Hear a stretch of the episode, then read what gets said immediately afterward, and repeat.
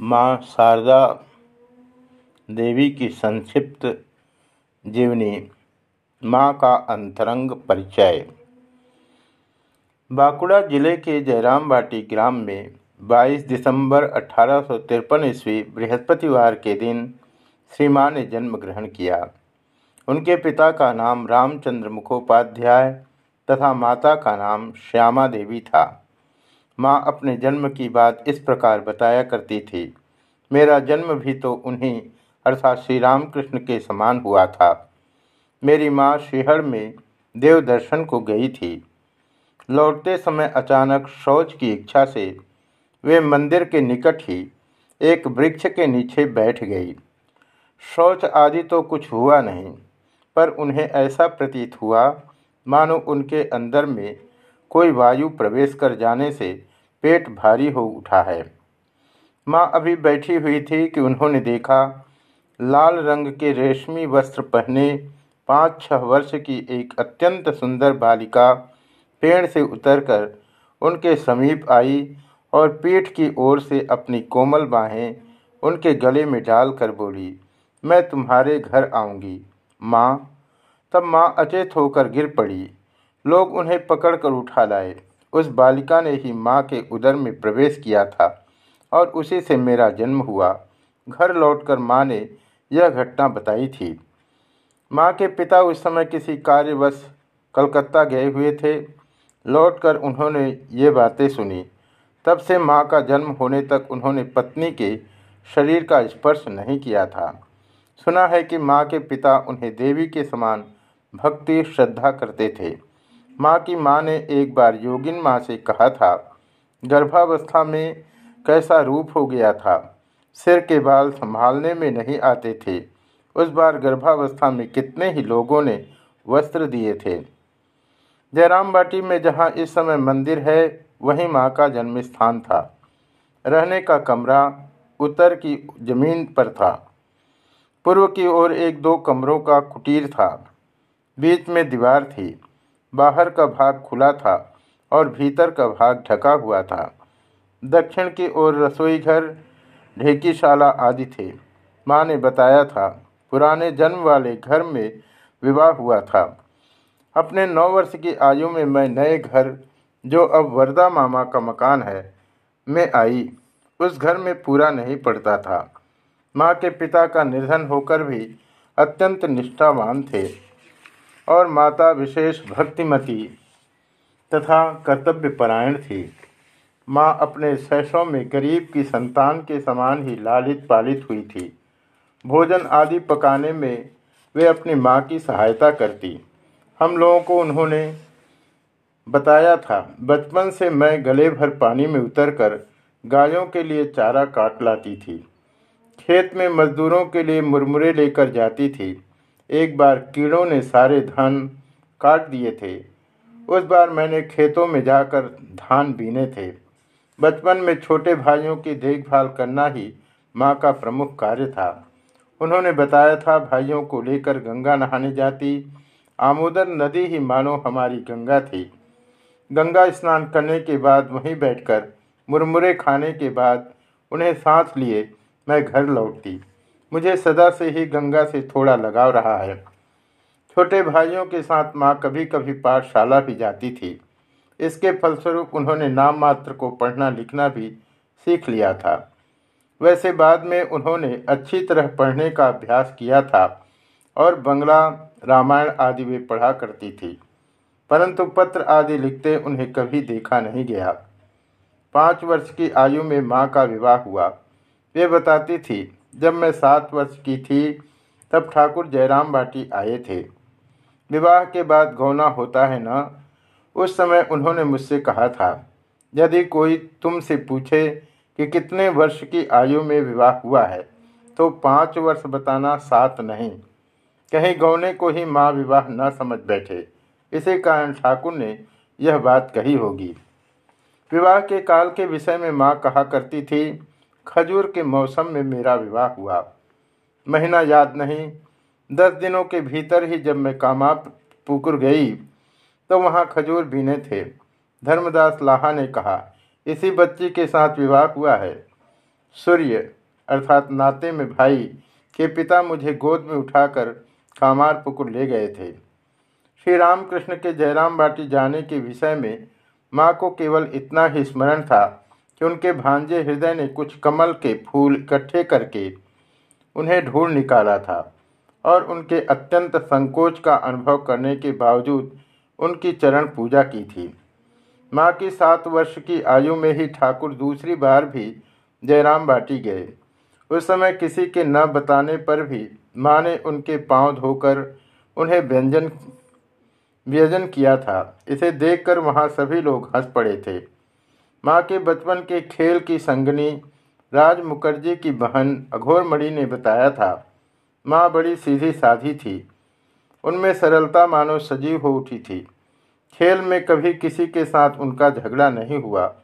माँ प्रायः घर की मालिक या मालकिन की भूमिका ग्रहण करती। मूर्तियाँ बनाकर खेलती, परंतु काली तथा लक्ष्मी की मूर्ति बनाकर फूल बिल्वपत्र से पूजा करना उन्हें विशेष प्रिय था।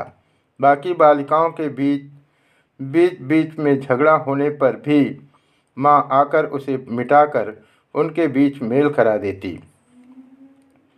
अघोरमणि ने और भी बताया था। एक बार जगद्धात्री पूजा के समय हल्दी पुकुर के राम हृदय घोषाल उपस्थित थे। माँ को जगद्धात्री के सामने ध्यान करते देखकर वे अवाक हो गए तथा बड़ी देर तक खड़े खड़े उन्हें देखते रहे। परंतु जगत धात्री कौन सी है और माँ कौन सी? इसका कुछ भी निश्चय नहीं कर पाए। तब वे भय के कारण वहाँ से चले गए। अठारह ईस्वी में माँ जब 11 वर्ष की थी तो उस अंचल में भयानक अकाल पड़ा। माँ के पिता का थोड़ा धान बचा रखा हुआ था। वे एक निर्धन ब्राह्मण थे, परंतु अपने आश्रित गण क्या खाएँगे? इस ओर ध्यान न देकर उन्होंने एक अन्न सत्र खोल दिया। बड़ी बड़ी हंडियों में उड़द के दाल की खेती बनवाकर वे उसे बड़ी बड़ी नादों में ढाल कर रखवा देते। गरम गरम खिचड़ी खाने में लोगों को कष्ट होते देखकर माँ पंखा लेकर दोनों हाथों से हवा कर देती थी। उन क्षुधार्थ लोगों की दुर्दशा का वर्णन करते हुए माँ ने कहा था, आहा, भूख से व्याकुल सभी खाने के लिए बैठे रहते। एक दिन एक बागदी या डोम की लड़की आई। तेल के अभाव में उसके सिर के बाल जटाजूट जैसे हो गए थे। आँखें उन्मत्त के समान थी। वह दौड़ते हुए आई और नाद में गायों के लिए जो चावल की कनी भींग रही थी, उसी को खाना आरंभ कर दिया। लोग पुकार रहे थे। भीतर आकर खिचड़ी खा ले, परंतु उसे इतना धैर्य कहाँ? थोड़ी कनी खाने के बाद तब कहीं बात उनके कानों में पहुँची। ऐसा भयानक अकाल था। उस वर्ष कष्ट पाने के बाद ही लोगों ने कोठार में धान रखना आरंभ किया। तेरह वर्ष की आयु में माँ एक माह के लिए कामवल पुकुर गई थी। ठाकुर उस समय दक्षिणेश्वर में थे। पाँच छह महीने बाद उन्होंने पुनः कामार पुकुर जाकर वहाँ लगभग डेढ़ माह बिताए थे। तब भी ठाकुर दक्षिणेश्वर में ही थे। इसके बाद ठाकुर जब ब्राह्मणी को साथ लेकर कामार पुकुर आए और माँ को वहीं बुलवाया उस बार माँ तीन महीने कामार पुकुर में रही। उन दिनों ठाकुर उन्हें लौकिक तथा आध्यात्मिक विषयों की विविध प्रकार की शिक्षाएँ दिया करते थे। ठाकुर के दक्षिणेश्वर चले जाने पर माँ भी जयराम बाटी लौट आई। परंतु इन तीन महीनों के दौरान ही माँ के मन में ठाकुर के महत जीवन के बारे में गहरी श्रद्धा उत्पन्न हो गई थी। इसके बाद माँ सर्वदा लोगों के मुख से सुनने लगी कि ठाकुर पागल हो गए हैं। उस विषय में सत्यता की जाँच करने के लिए वे स्वयं ही दक्षिणेश्वर में जाकर उपस्थित हुई। इसके सात आठ माह पूर्व ही मथुर बाबू ने देह त्याग किया था। ठाकुर ने माँ का स्नेहपूर्वक स्वागत किया और नौबत खाने में अपनी माता के साथ उनके रहने की व्यवस्था कर दी। तभी से लेकर ठाकुर की अंतिम बीमारी के समय चिकित्सा के लिए अब उनके दक्षिणेश्वर छोड़ने तक माँ ने प्रायः ही दक्षिणेश्वर में निवास किया था। नौबत की निचली मंजिल के एक अत्यंत छोटे से कमरे में बड़े कष्टपूर्वक निवास करने के कारण बीच बीच में वे अस्वस्थ हो जाती और बाध्य होकर उन्हें गाँव चले जाना पड़ता था। उन दिनों देहात में चिकित्सा की कोई खास व्यवस्था न थी। कठिन बीमारी होने पर लोग देवस्थान में जाकर धरना देते और मनोती किया करते थे। माँ ने भी एक बार सिंहवाणी के मंदिर में जाकर धरना दिया था। और अपनी विषम बीमारी से मुक्ति पाई थी। माँ के इस विषम शारीरिक कष्ट के बारे में ठाकुर उदासीन न थे। बीमार होने पर वे उनकी चिकित्सा आदि का प्रबंध करते और उनके स्वास्थ्य को ठीक रखने का यथासाध्य प्रयत्न करते। माँ ने बताया था, वे कहते, वन्य पक्षी दिन रात पिंजरे में बंद रहे तो उसे बाहर निकलने की इच्छा ही नहीं होती।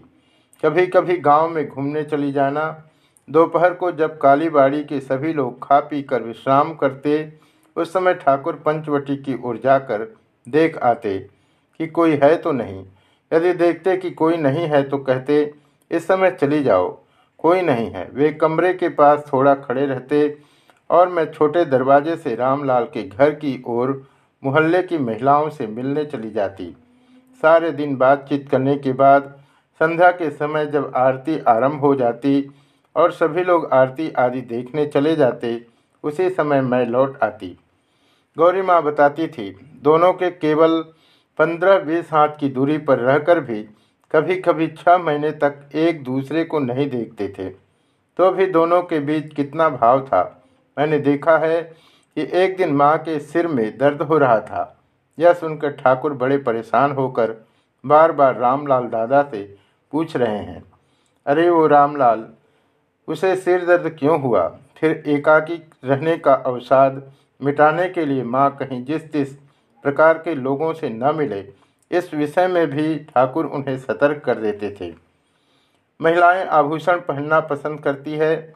इस विषय में भी कहीं माँ के मन में कोई खेद न हो। इस कारण ठाकुर ने हृदय के द्वारा अलंकार बनवाकर माँ को दिए थे। माँ बतलाती थी, उस समय वे अस्वस्थ थे। तो भी इतने रुपये देकर उन्होंने मेरे लिए कंगन बनवा दिया। वे विनोद करते हुए कहते, अरे, मेरे साथ उसका यही संबंध है। इधर स्वयं तो पैसों का स्पर्श तक नहीं कर पाते थे। पंचवटी में उन्होंने सीता जी को देखा था। उनके हाथों में डायमंड कट के कंगन थे। सीता जी के उन्हीं कंगनों को देखकर उन्होंने मेरे लिए भी सोने के कंगन बनवा दिए थे। नौबत खाने में निवास करना माँ के लिए बड़ा कष्टदायी है।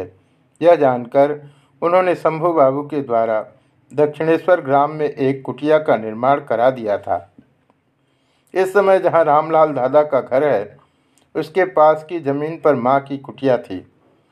ठाकुर की भयंकर आँव की बीमारी के समय माँ को पुनः आकर नौबत खाने में ही रहना पड़ा था और कुछ दिनों बाद वे स्वयं भी उसी रोग से ग्रस्त हो गईं। किसी भी प्रकार निरोग न होने पर माँ अपने मायके चली गई। वहाँ भी उन्हें दीर्घकाल तक कष्ट भोग करना पड़ा था। स्वस्थ होकर जिस दिन वे लौटी, हृदय के अनुचित व्यवहार के कारण उसी दिन उन्हें बाध्य होकर गाँव को वापस चला जाना पड़ा। इसके एक वर्ष बाद ठाकुर के खाने पीने की विशेष असुविधा हो रही है। यह जानकर माँ फिर दक्षिणेश्वर आई। इसके पूर्व ही हृदय अपने निर्बुद्धता के कारण मंदिर से निकाले जा चुके थे। अठारह सौ पचासी छियासी ईस्वी में ठाकुर की अंतिम बीमारी के समय माँ ने प्राणपण से उनकी सेवा की थी, परंतु माँ तथा भक्तों के अथक प्रयास के बावजूद रोग का उपशम न होकर उसमें उत्तरोत्तर वृद्धि होती गई और रविवार 15 अगस्त अठारह सौ छियासी के दिन रात के लगभग एक बजे ठाकुर सहसा महासमाधि में मग्न हुए। अगले दिन देह के संस्कार के बाद श्री माँ ने जब अपने सारे आभूषण उतारने के बाद अंत में हाथों के कंगन उतार रही थी, तभी ठाकुर ने उन्हें दर्शन देकर मना किया। बलराम बाबू माँ के लिए सफ़ेद वस्त्र ले आए थे। उसे माँ को सौंप देने के लिए जब उन्होंने गोपाल माँ से कहा तो वे बोली, बाप रे, यह सफ़ेद कपड़ा कौन उनके हाथ में देने जाएगा? इधर गोलाब माँ ने आकर देखा कि माँ ने स्वयं ही अपनी साड़ी की किनारियाँ निकालकर उनकी चौड़ाई कम कर दी है। तभी से माँ खूब पतली लाल किनारी के वस्त्र धारण करती थी। तीसरे दिन मध्यान्ह में ठाकुर की अस्थि कलश के सामने भोग निवेदित किया गया। 22 अगस्त को अपराह्न में माँ को बलराम बाबू के मकान में लाया गया। उनके साथ लक्ष्मी दीदी भी थी। ठाकुर की अस्थियों को लेकर उनके भक्तों के बीच विवाद उत्पन्न होने पर उनके त्यागी शिष्यों ने उसका कुछ हिस्सा निकालकर एक अलग पात्र में रख दिया था। उस पात्र को भी माँ के साथ वहाँ लाया गया। ठाकुर की अस्थियों के बारे में विवाद की बात सुनकर माँ ने गोलाब माँ से कहा था, देखती हो ना गोलाब, ऐसे सोने जैसे आदमी चले गए और ये लोग उनकी राख को लेकर झगड़ा कर रहे हैं। तीस अगस्त की संध्या को माँ ने वृंदावन की यात्रा की। गोलाब माँ, लक्ष्मी दीदी, मास्टर महाशय की पत्नी, पूजनी योगिन महाराज, काली महाराज तथा लाटू महाराज भी उनके साथ गए। वृंदावन के पथ में माँ ने वाराणसी में तीन दिन निवास किया। वृंदावन में वे एक वर्ष रहीं। बीच में एक बार लक्ष्मी दीदी, योगेन माँ तथा श्रीयुक्त योगानंद स्वामी के साथ माँ हरिद्वार गई और वहाँ ब्रह्मकुंड में ठाकुर के नख तथा केस विसर्जित किए। और जयपुर होते हुए वृंदावन लौट आई।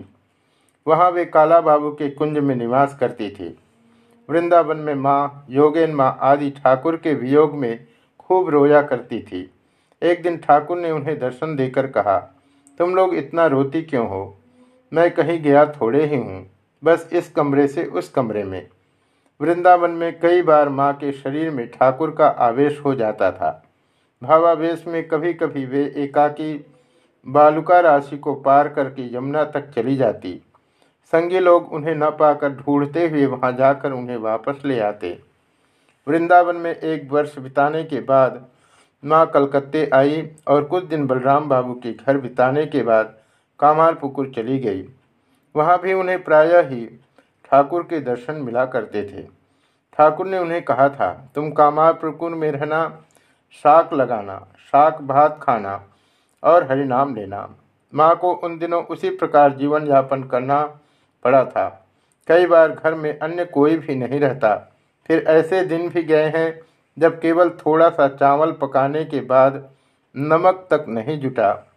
श्रेत योगिन महाराज, शरत महाराज आदि ने बाद में माँ की देखभाल का भार लिया था। परंतु उस समय वे लोग भी ठाकुर के वियोग से तीव्र वैराग्य का अनुभव करते हुए तीर्थ आदि का भ्रमण कर रहे थे। पूजनीय शरत महाराज ने कहा था, उस समय हम लोगों को कल्पना ही नहीं थी कि माँ को नमक तक नहीं झुकता। कामार पुकुन में एक वर्ष बीत जाने के बाद अट्ठारह ईस्वी में भक्तों ने उन्हें कलकत्ता लाकर लगभग छः महीने बेलूर में नीलाम्बर मुखर्जी के किराए के मकान में रखा। फिर कार्तिक मास में वह मकान छोड़कर बलराम बाबू के मकान में दो एक दिन बिताने के बाद माँ ने पुरी की यात्रा की। उस समय वहाँ रेलगाड़ी नहीं जाती थी। अतः चाँद बाली तक जहाज़ में, फिर वहाँ से कटक तक स्टीमर में और बाकी रास्ता बैलगाड़ी में तय करना पड़ा था। पुरी में माँ बलराम बाबू के परिवार के क्षेत्रवासी भवन में ठहरी। वहाँ उन्होंने नवंबर से जनवरी अठारह तक निवास किया था। पुरी में बलराम बाबू के परिवार का विशेष नाम है। इस कारण पंडा गोविंद सिंगारी ने माँ को पालकी में बैठाकर जगन्नाथ दर्शन के लिए ले जाने का आग्रह किया। इस पर माँ ने कहा था, नहीं गोविंद, तुम आगे आगे रास्ता दिखाते हुए चलना और मैं दीनहीन कंगालिनी के समान तुम्हारे पीछे पीछे जगन्नाथ दर्शन को जाऊँगी। पूरे से कलकत्ता लौटने के बाद माँ तीन चार सप्ताह मास्टर महाशय के मकान में रहीं और फिर आठपुर तथा तारकेश्वर होते हुए कामार पुकुर चली गई। वहाँ लगभग वर्ष भर बिताने के बाद दोल यात्रा होली के पूर्व माँ कलकत्ता आई और मास्टर महाशय के कम्बुलिया टोला के मकान में एक माह निवास किया। तत्पश्चात बलराम बाबू की अंतिम बीमारी के समय उनके देह त्याग तक माँ उन्हीं के मकान में रही। बाद में मई से सितंबर 1890 तक उन्होंने बेलूर शमशान के निकट घुचोड़ी के एक मकान में निवास किया था। वहाँ उन्हें रक्तातिसार हो जाने के कारण उन्हें वराहनगर के सौरेंद्र मोहन ठाकुर के किराए के मकान में रखकर उनकी चिकित्सा कराई गई। इसके बाद वे बलराम बाबू के मकान में आई और दुर्गा पूजा के बाद कामार पुकुर होते हुए जयराम बाटी चली गई। अठारह सौ तिरानवे ईस्वी के आषाढ़ माह में माँ बेलूर के निराम्बर मुखर्जी के किराए के मकान में आई और माघ या फाल्गुन में खैलवाड़ जाकर वहीं दो माह बिताए। वहाँ से अपनी माता तथा भ्राताओं के साथ वे पुनः वाराणसी तथा वृंदावन गई थी। वहाँ से लौटकर मास्टर महाशय के कमूलिया टोले के मकान में लगभग एक माह बिताने के बाद माँ गाँव चली गई। वहीं से लौटने के बाद वे बाग बाज़ार में गंगा के किनारे स्थित गोदाम वाला भवन में पाँच छह महीने तक रहीं। इसी मकान में श्रीयुक्त नाग महाशय ने माँ का दर्शन किया था। पुनः गाँव जाने के लगभग डेढ़ वर्ष बाद माँ कलकत्ते आई और विभिन्न किराए के मकानों में रहने के बाद फिर देश गई। 1904 ईस्वी से करीब डेढ़ वर्ष उन्होंने बाग बाज़ार स्ट्रीट के रामकृष्ण लेन के सामने एक किराए के मकान में बिताए। 1907 ईस्वी में गिरीश बाबू के यहाँ दुर्गा पूजा के उपलक्ष्य में जयराम बाटी से कलकत्ता आकर वे बलराम बाबू के घर में ठहरे। पूजा के दौरान गिरीश बाबू प्रतिदिन माँ को अपने घर ले जाकर पूजा किया करते थे। अष्टमी के दिन रात को संधि पूजा के समय माँ को सूचना नहीं मिली, परंतु माँ स्वयं ही ठीक समय पर बलराम बाबू के मकान से चलकर गिरीश बाबू के घर के पिछले फाटक पर जाकर बोली, दरवाज़ा खोलो, मैं आई हूँ। दरवाज़ा खोलने के बाद सभी उन्हें देखकर विस्मित रह गए। गाँव में मलेरिया के प्रकोप से माँ इस बार खूब दुर्बल हो गई थी। बाद में पुनः गाँव जाकर उद्बोधन का नया भवन बन जाने के बाद 1909 ईस्वी में माँ का वहाँ शुभागमन हुआ। इसके बाद कोठार, मद्रास, बेंगलोर, रामेश्वर आदि का भ्रमण करने के उपरांत माँ उद्बोधन लौट आई। और थोड़े दिनों बाद गाँव लौटकर वहाँ राधु के विवाह किया।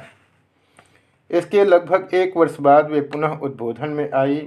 परवर्ती वर्ष 1912 के 12 के नवंबर में वे वाराणसी जाकर तीन महीने किरण बाबू के मकान में रही और कलकत्ते लौटने के थोड़े दिन बाद ही गाँव गई।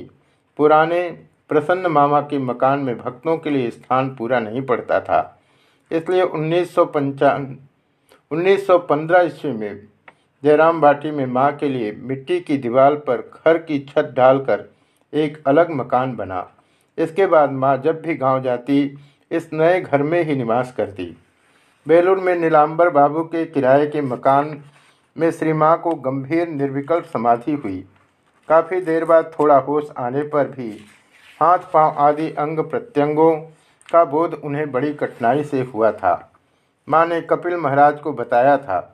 उस समय लाल ज्योति, नीली ज्योति, इन्हीं सब ज्योतियों में मन लीन हो जाता था। और भी दो चार दिन वह भाव रहने से शरीर नहीं रहता। इसी मकान में एक दिन माँ ने देखा कि ठाकुर गंगा में उतर रहे हैं और साथ ही उनका शरीर गंगा जल में गलता जा रहा है। स्वामी जी उसी जल को दोनों हाथों में उठाकर जय राम कृष्ण, जय राम कृष्ण कहते हुए चारों ओर असंख्य लोगों के सिर पर छिड़क रहे हैं और वे लोग उस जल के स्पर्श से तत्काल मुक्त होते जा रहे हैं। लोग इतने थे कि कहीं भी खाली स्थान नहीं दिख पड़ता था। यह दृश्य माँ के मन में इतनी गहराई से अंकित हो गया था कि वे कई दिनों तक बिल्कुल भी गंगा में नहीं उतर सकी। वे कहती, यह तो ठाकुर का शरीर है, किस प्रकार मैं इसमें पाँव डालूं? प्रतिमा विसर्जन के बाद देवी देवताओं का शरीर जल में मिला, मिल गया है। यही सोचकर हिंदू लोग उस शांति जल को सबके सिर पर छिड़क देते हैं। माँ का दैनंदिन जीवन बड़ा ही अद्भुत था। वे रात के लगभग तीन बजे उठ जाती और सर्वप्रथम ठाकुर का चित्र देखती। उठते समय वे ठाकुर का नाम लेती रहती। इसके बाद प्रातः कृत्य समाप्त करके वे ठाकुर को उठाती और तदुपरांत जप करने बैठ जाती। दक्षिणेश्वर रहते समय रात के अंतिम प्रहर में उठकर शौच स्नानादि से निपटकर किसी की दृष्टि में आए बिना ही वे जो कमरे में प्रविष्ट हो जाती थी, उनका वही अभ्यास आजीवन बना रहा। तबीयत बहुत खराब हो तो भी वे यथा समय उठकर हाथ मुख धोने के बाद बल्कि पुनः थोड़ा सो लेती थी, तथापि ठीक समय पर उठना निश्चित था। माँ बताती थी, मैं जहाँ कहीं भी रहूँ रात के तीन बजते ही कान के पास मानो बाँसुरी की ध्वनि सुन पाती थी। जब जो भी करना हो उस समय उनमें आलस्य का नाम तक नहीं रहता था। सुबह की पूजा के लिए पुष्प बिल्वपत्र आदि सजाना, फल काटना आदि सारे कार्य माँ स्वयं ही करके लगभग आठ बजे पूजा में बैठ जाती। बाद में महिला भक्तों द्वारा इन कार्यों में उनकी सहायता करने पर भी माँ प्रतिदिन यथासाध्य स्वयं ही इसे पूरा करती थी। परंतु अंतिम कई बार जब वे उद्बोधन में थी तो साधुओं में से कोई कोई पूजा कर देता था। माँ जब स्वयं पूजा करती तो एक घंटे के भीतर ही वे पूजा समाप्त करके पत्तल सजाने के बाद सबको प्रसाद बांट देती। कभी कभी स्तव पाठ आदि के कारण किसी किसी की पूजा में विलंब होने पर माँ नाराज़ होती। एक दिन उन्होंने कहा था पहले पूजा तथा भोग समाप्त करके जितना हो सके स्तव पाठ करे ना। यह क्या? लोगों ने पानी तक नहीं पिया है और विलंब होता जा रहा है। सारे कार्य यथाशीघ्र समय से करना ही माँ को पसंद था। मध्यान्ह भोजन समाप्त होने में दो बज जाते थे। उसके बाद माँ थोड़ा सा विश्राम करने को लेटती थी, परंतु उस समय भी प्रायः भक्त महिलाएँ आ जाती। उनमें से कईयों को चार या साढ़े चार बजे के भीतर घर लौटना रहता था। उस समय माँ लेटी ही लेटी उन लोगों के साथ दो चार बातें करती। लगभग साढ़े तीन बजे उठकर शौच आदि तथा कपड़े धोने के बाद आकर वे ठाकुर को अपराह्न का भोग देती। धीरे धीरे अन्य भक्त महिलाएँ आज उठती। माँ जबकि माला लिए बैठ जाती। जबकि साथ ही वे बीच बीच में उन लोगों के साथ बातें करती या उन लोगों के प्रश्नों के उत्तर देती। शाम को जो पुरुष भक्त आते, उन्हें सामान्यतः साढ़े पाँच बजे बुला लिया जाता। माँ सिर तक का अपना अंग चादर से ढक लेती और पाँवों को फर्श पर झूल, झुलाकर अपने तख्त पर बैठी रहती। गर्मी का मौसम हुआ तो हम में से कोई या कभी कोई परिचित भक्त उन्हें हवा करता। एक एक कर सभी प्रणाम कर जाते। भक्त महिलाएँ उस समय दूसरे कमरे में रहती। उस समय भक्तों की कैसी है?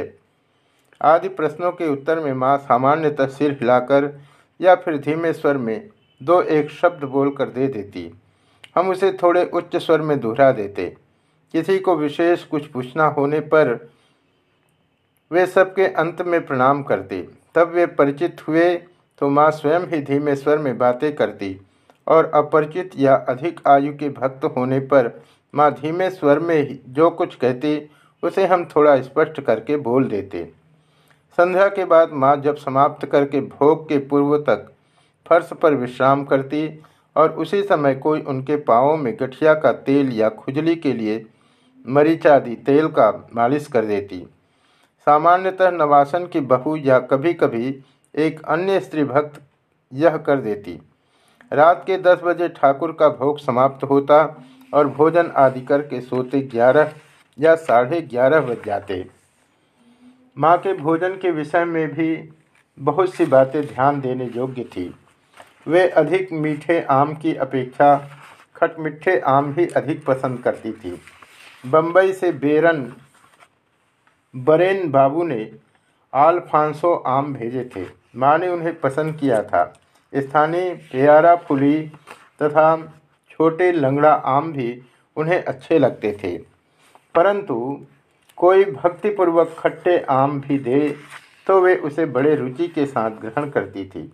उद्बोधन में एक भक्त एक दिन कुछ आम खरीद कर लाए, भोग का अग्रभाग खाना नहीं चाहिए।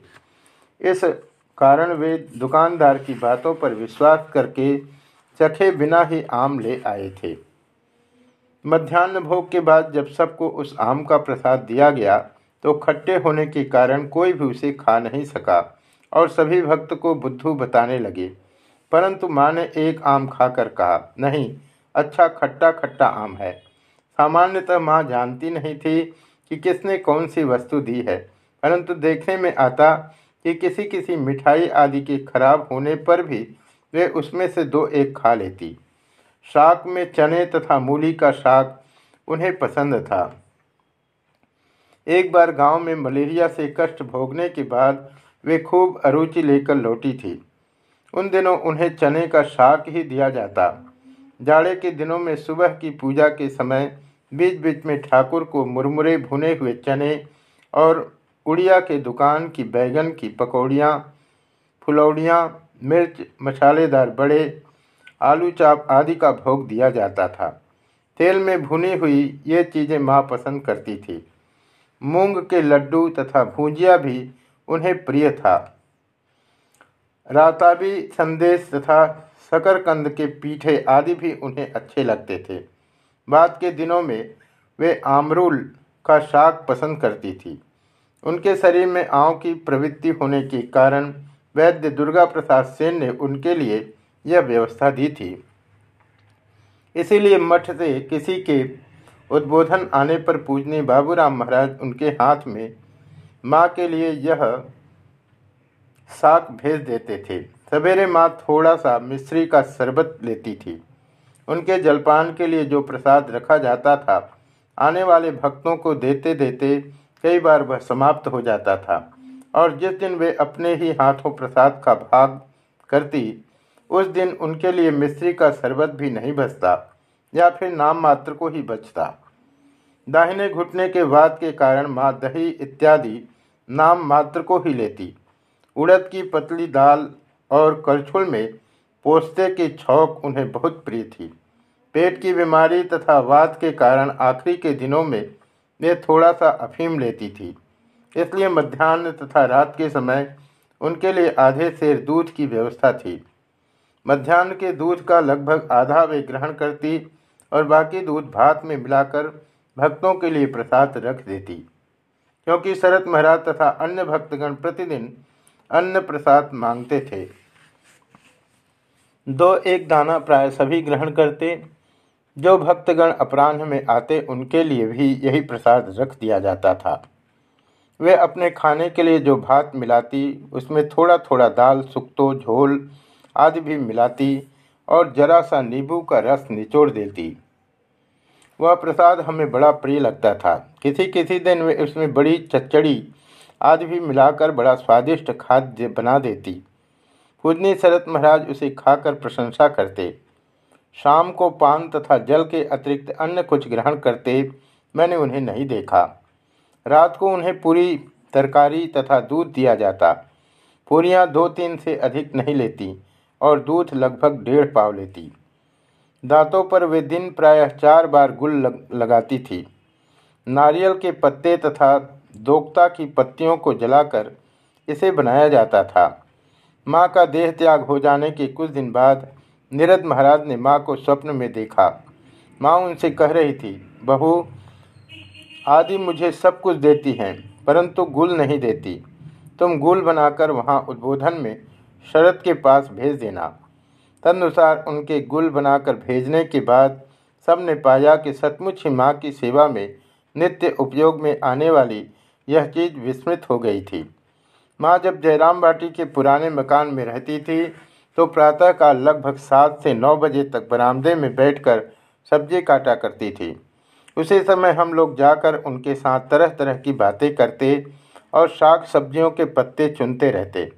उस समय माँ ऐसी सस्नेह सुप्रसन्न मुद्रा में वार्तालाप करती कि जिन्हें एक दिन के लिए भी यह सौभाग्य मिला है, वे ही इसकी कल्पना कर सकते हैं। इसी कारण माँ जब कलकत्ते आती तो भक्तगण प्रायः ही पत्र लिखकर पूछते कि वे गाँव कब लौटेंगी। जयराम बाटी में माँ के साथ मिलने जुलने तथा वार्तालाप करने का जैसा सुयोग था, वैसा अन्यत्र कहीं नहीं मिलता था। वहाँ अपने भक्त संतानों के खाने पीने तथा ठहरने की व्यवस्था माँ यत्नपूर्वक स्वयं ही किया करती थी। भक्तगण भी वहाँ अपनी ही माँ के समान उनके स्नेह यत्न का अनुभव करते। नौ बजे माँ स्नान से लौटकर ठाकुर की पूजा करती और उसके समाप्त हो जाने पर भक्तों को प्रसाद देती। इसके लिए सामान्यतः वे मुरमुरे, मिठाइयाँ तथा हलवा तैयार कर देती। कभी उसके साथ वहाँ पाया जाने वाला या भक्तों द्वारा लाया हुआ कुछ फल मूल भी रहता। उस समय रसोइया को जलपान के लिए बैठाकर माँ स्वयं ही भोजन बनाने में लग जाती। उनके पकाए भोजन की विशेषता यह थी कि वे सब्ज़ी में नमक मिर्च तथा मसाले सामान्यतः थोड़ा कम ही डालती थी। भोजन के समय के अतिरिक्त बाकी समय भी जब कभी भक्तगण घर में माँ का दर्शन करने जाते तो वे तत्काल उन्हें मिठाई जल तथा खान पा, पान खाने को देती। पान किसी को दो बीड़े से कम नहीं मिलता था। ये सारी चीज़ें अति सामान्य होने पर भी वे इतने स्नेहपूर्वक देती कि सभी एक अपूर्व आकर्षण का अनुभव करते। फिर कोई उनके लिए कुछ अत्यंत साधारण वस्तु भी लेकर जाता तो वे अति आनंद व्यक्त करती। जयराम भाटी के निकट श्याम बाज़ार में अच्छे पान मिलते हैं।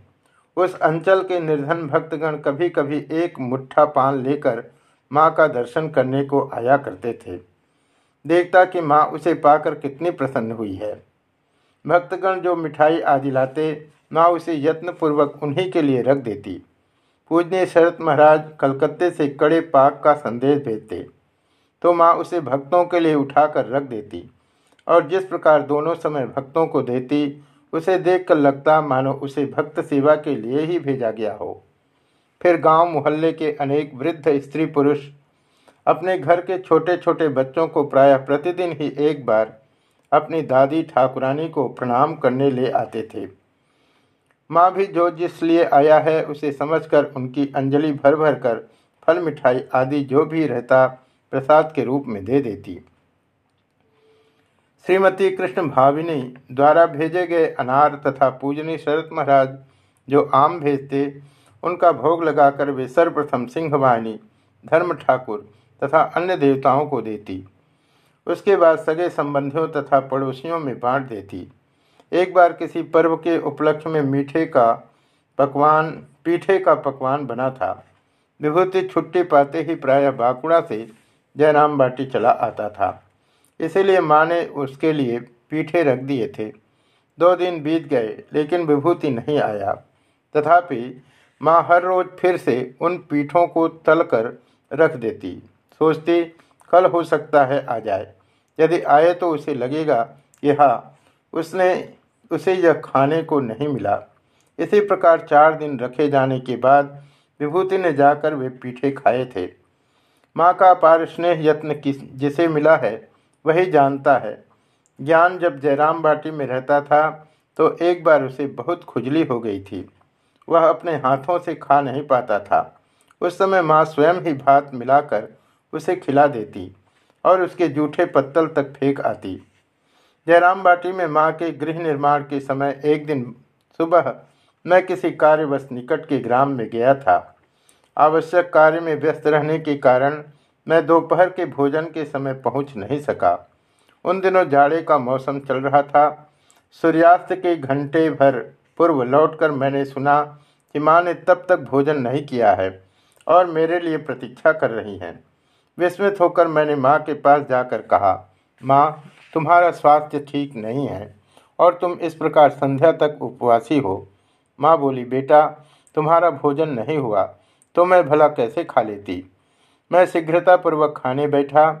मेरा खाना हो जाने पर माँ तथा उनके लिए इंतज़ार करने वाली दो एक महिलाएँ भोजन के लिए बैठी। ऐसी कितनी ही माताएँ होंगी जो अपनी ही संतानों के लिए भी ऐसा व्यवहार करती होंगी। तथापि माँ अपने अंतर में सबको इसी प्रकार स्नेह करके भी बाहर के सर्व प्रकार के व्यवहार में गांधीर्य संकोच तथा लज्जाशीलता बनाए रखती थी। कभी कभी माँ हम लोगों को आसपास के गाँव में स्थित मोदी की दुकान से कुछ खरीद लाने को भेजा करती थी। हम लोग कभी कभी दो एक भक्तों को भी अपने साथ ले जाते। मैंने देखा है कि माँ के लिए थोड़ा कुछ भी कर पाने का मौका मिलने पर वे लोग अपने को धन्य मानते। भक्तगण जब माँ के साथ कुछ बातें करने की इच्छा व्यक्त करते तो हम लोग माँ की अनुमति लेकर उन्हें भीतर ले जाते। माँ कहती, आह, लोग कितना कष्ट उठाकर यहाँ आते हैं। गया और काशी जाना बल्कि आसान है। परंतु यहाँ आना उससे भी अधिक कष्टकर है। इसीलिए दूर से आए भक्तों को माँ प्राय ही दो एक दिन विश्राम करने को कहती। हम लोग या आगंतुक भक्तगण उनकी असुविधा की बात सोचकर जब स्वयं ही लौटने में जल्दबाजी दिखाते तो भी वे न छोड़ती। जो लोग माँ से दीक्षा लेने को आते, स्वस्थ अत्यंत खराब, स्वास्थ्य अत्यंत खराब न रहा तो माँ शायद ही किसी को वापस लौटाती थी। अच्छा आधार दिखा तो वे स्वयं ही पूछ कर दीक्षा दे देती अथवा अनुरोध करते ही तत्काल कृपा करती। एक बार माँ गाँव से मलेरिया के कारण भग्न स्वास्थ्य लिए कलकत्ते आई हुई थी। चिकित्सा से बुखार उतरा था, परंतु शरीर अत्यंत दुर्बल था। किसी भी भक्त को दर्शन तक की अनुमति नहीं थी। उसी समय बम्बई से एक पारसी युवक उनका दर्शन करने के आया। इतने दूर से वह आया था और भिन्न धर्म का अनुयायी था। शायद यही सोचकर शरत महाराज ने उसे दर्शन की अनुमति दे दी।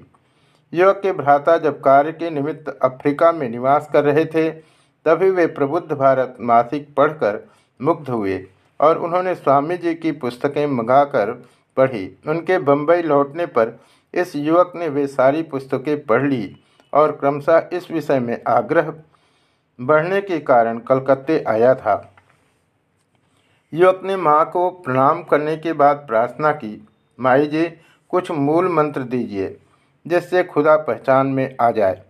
इस पर माँ मुझसे पूछने लगी, दे दूँ क्या? दे ही देती हूँ। मैंने कहा, यह क्या? किसी को दर्शन तक की अनुमति नहीं है? अभी अभी तो बीमारी से उठी हो। शरत महाराज सुनकर क्या कहेंगे? अभी नहीं, बाद में होगा, माँ ने कहा। अच्छा तुम शरद को पूछाओ मेरे शीघ्रतापूर्ण जाकर शरत महाराज को सब कुछ बताने पर वे बोले, मैं और क्या कहूँगा? माँ को यदि एक पारसी शिष्य बनाने की इच्छा हुई है तो बनाए। कहने से क्या होगा? लौटकर मैंने देखा कि इसी बीच माँ दीक्षा देने के लिए स्वयं भी दो आसन बिछाने के बाद गंगा जल लेकर तैयार हैं। दीक्षा हो जाने के बाद उन्होंने मुझसे कहा लड़का अच्छा है। जो कहा, सब ठीक समझ गया। मैं समझ गया कि माँ यह बात क्यों कहा करती हैं। इन सबको ठाकुर ही भेज रहे हैं। इन अलग भाषा बोलने वालों की दीक्षा के समय जो कुछ कहना होता, माँ उसे बंगला में ही कह देती, परंतु वे लोग समझ जाते थे। जब वे दक्षिण भारत गई थी तो माँ बताती हैं कि वहाँ भी लोग आकर कहते, मंत्रम उपदेशम। बस और कोई बात तो मैं समझ नहीं पाती थी। वहाँ भी उन्होंने इसी प्रकार अनेक लोगों को दीक्षा दी थी। दीक्षा देते समय उनके अंतस्थल से जो मंत्र उदित होता, उसी को दीक्षार्थी का वास्तविक मंत्र समझकर माँ उसे दे देती। कहती, किसी को मंत्र देते समय अपने आप मन से उठता है। यह दे दो, यह दे दो। फिर किसी अन्य को मंत्र देते समय मन में आता है कि मैं कुछ भी नहीं जानती। मन में कुछ भी नहीं आता। बैठे बैठे काफ़ी देर सोचने के बाद तब देख पाती हूँ, इसका कारण माँ बताती थी, जो अच्छा आधार है, उसके लिए मन से तत्काल उठता है। अनेकों बार माँ ने कम आयु के बच्चों को भी दीक्षा दी है। मुझे स्मरण है, एक बार उद्बोधन में एक बारह वर्ष का लड़का शाम के भक्तों के साथ आया और प्रणाम करने के बाद रोने लगा। कारण पूछने पर उसने बताया, माँ की कृपा चाहिए। मैंने कहा, कृपा कैसी रे? अभी चल, बाद में होगी। तो भी वह रोता ही रहा। तब समझ में आया कि वह मंत्र चाहता है। मैंने सोचा कि किसी के पास सुनी हुई बात कह रहा है। इतना छोटा बच्चा भला मंत्र क्या समझेगा? अगले दिन देखा तो वही लड़का बाहर के बरामदे में अकेला बैठा हुआ है। वहाँ बच्चे बूढ़े बहुत से लोग आकर बैठा करते थे। इसीलिए किसी ने उसकी खोज खबर नहीं ली। मैंने बाज़ार से लौटते समय देखा कि वह लड़का हँसते हुए चला जा रहा है। मैंने पूछा, क्या बात है? उसने आनंदपूर्वक उत्तर दिया, मेरी दीक्षा हो गई। बाद में सुना कि माँ ने राधु से कहा था, देख तो नीचे बरामदे में एक लड़का बैठा है, उसे यहाँ बुला ला। और इस प्रकार उसे बुलवाकर मंत्र दिया है। उस समय वह बाज़ार से माँ के लिए फल मिठाई खरीदने जा रहा था। माँ से भेंट होते ही मैंने पूछा, माँ, इतने छोटे से बच्चे को तुमने दीक्षा दी वह भला क्या समझेगा? माँ ने उत्तर दिया, जो भी हो बेटा, वह बच्चा ही तो है। कल तो वह कैसे पाँव से जकड़ कर रोया था। कौन भगवान के लिए रोता है? ज़रा बताओ तो। ऐसी बुद्धि कितने लोगों को होती है? वहाँ विनम्रता की प्रतिमूर्ति थी। इतने लोग उनके चरणों की धूल पाकर स्वयं को कितार समझते थे। तथापि वे स्वयं को ठाकुर की एक कृपा प्राप्त चरणाश्रिता ही मानती थी। दीक्षा प्रदान करने के बाद वे ठाकुर को दिखाते हुए कहती, वे ही गुरु हैं। यद्यपि कभी कभी वे खूब अंतरंग भाव से बातें करती, तब वे कौन है? यह सब अनजाने में उनके मुख से निकल पड़ता। परंतु उस भाव को वे बिल्कुल भी आश्रय नहीं देती थी। माँ की अंतिम बीमारी के समय एक वयस्क महिला भक्त ने, जब उन्हें तुम जगदम्बा हो, तुम ही सब हो, आदि कहकर स्तुति आरंभ की तो माँ रुक्ष स्वर में कह उठी जाओ जाओ, जगदम्बा। उन्होंने दया करके चरणों में आश्रय दिया था, इसीलिए चलाती गई हूँ। तुम जगदम्बा हो, तुम अमुक हो, निकलो यहाँ से। यद्यपि वे अपने विषय में किसी भी भक्त के आंतरिक विश्वास को विचलित नहीं करती थी, परंतु इस प्रकार का प्रशंसावाद भी उन्हें सहन नहीं होता था। उनकी अपनी इच्छा अथवा न्यायोचित विवेचना के विरुद्ध कोई कुछ कहे तो प्रारंभ में वे उसे मान लेती थी। बाद में धीरे धीरे उन्हें जो कहना होता या जो न्यायोचित समझती, उसे बताने के बाद प्रश्नकर्ता से पूछती अच्छा यदि ऐसा हो तो कैसा रहेगा? इस प्रकार क्रमशः वे उसे स्वमत में ले आती। कभी वे उसके मुख पर तुम्हारी वह बात ठीक नहीं है, कहकर उत्तर नहीं देती थी। एक दिन पूर्ण बाबू की पत्नी ने दीक्षा का प्रसंग उठाकर माँ से कहा, माँ आप तो शीघ्र ही गाँव जा रही हैं और हम लोग भी शिमला पहाड़ चले जाएँगे। न जाने फिर कब भेंट होगी। मंत्र लेने की इच्छा है, परंतु मेरे यहाँ आज तक का अशौच है। गुलाब माँ तथा जोगेन माँ निकट ही थी। वे बोली अशौच में भी क्या कहीं दीक्षा होती है? इस समय भला कैसे ले सकोगी? माँ ने भी उनकी बातों से सहमति व्यक्त करते हुए कहा हाँ यह तो है तो फिर कैसे होगा? उस समय बरेन बाबू की बुआ भी वहाँ उपस्थित थी। एक दिन उन्होंने माँ को अकेली पाकर पूछा, माँ, क्या आप जातक का अशोच मानती हैं? माँ बोली, काया तथा प्राण में कोई संबंध नहीं। फिर जातक का अशोच काली पूजा के दिन उसे गंगा स्नान कराकर ले आना। बाद में पूर्ण बाबू स्वयं ही निर्दिष्ट दिवस पर उन्हें माँ के पास ले आए थे। माँ के गृह प्रवेश के समय ललित बाबू जयराम भाटी गए थे। उसी समय वे वहाँ पर एक निशुल्क विद्यालय तथा दातव्य चिकित्सालय स्थापित करने की इच्छा से इच्छा व्यक्त करते हुए एक दिन माँ को खूब समझा कर कह रहे थे, माँ, आपके नाम पर भक्तों के बीच आवेदन निकालने पर इन निर्धन लोगों का बड़ा उपकार होगा। लोक कल्याण के लिए उनके बारंबार अनुरोध पर माँ संकोच के कारण कुछ कह नहीं पा रही थी। उसी समय हेमेंद्र, अर्थात ब्रह्मचारी रूप चैतन्य वहाँ आ पहुँचे और उन्होंने इस पर घोर आपत्ति व्यक्त की। तब जाकर माँ ने चैन की सांस ली। ललित बाबू के चले जाने के बाद मेरे घर के भीतर आने पर माँ ने मुझसे हेमेंद्र के विषय में कहा। उसने जोगिन के समान मेरी रक्षा की थी। छी छी, रुपये मांगना। यद्यपि उनका व्यवहार सर्वदा शिष्टाचार पूर्ण रहा करता था और वे वही पसंद भी करती थी। तथापि कलकत्ते में वे सर्वदा निसंकोच बातें करने में कुंठा का अनुभव करती थी। एक बार उन्होंने मुझसे कहा था, यहाँ पर मुझे सर्वदा हिसाब करके बोलना पड़ता है, चलना पड़ता है। कौन सी बात से न जाने कौन असंतुष्ट हो जाए। इससे अच्छा तो मैं गाँव में ही हूँ। वहाँ मैं जो भी मुख में आता है, दो चार बातें कह देती हूँ। वे भी मुझे जो जी में आया दो बातें कह जाते हैं। वे लोग भी कुछ बुरा नहीं मानते, मैं भी कुछ बुरा नहीं मानती। बस, और यहाँ के लोग, बात में थोड़ा भी इधर उधर हुआ नहीं कि खिन्न हो जाते हैं।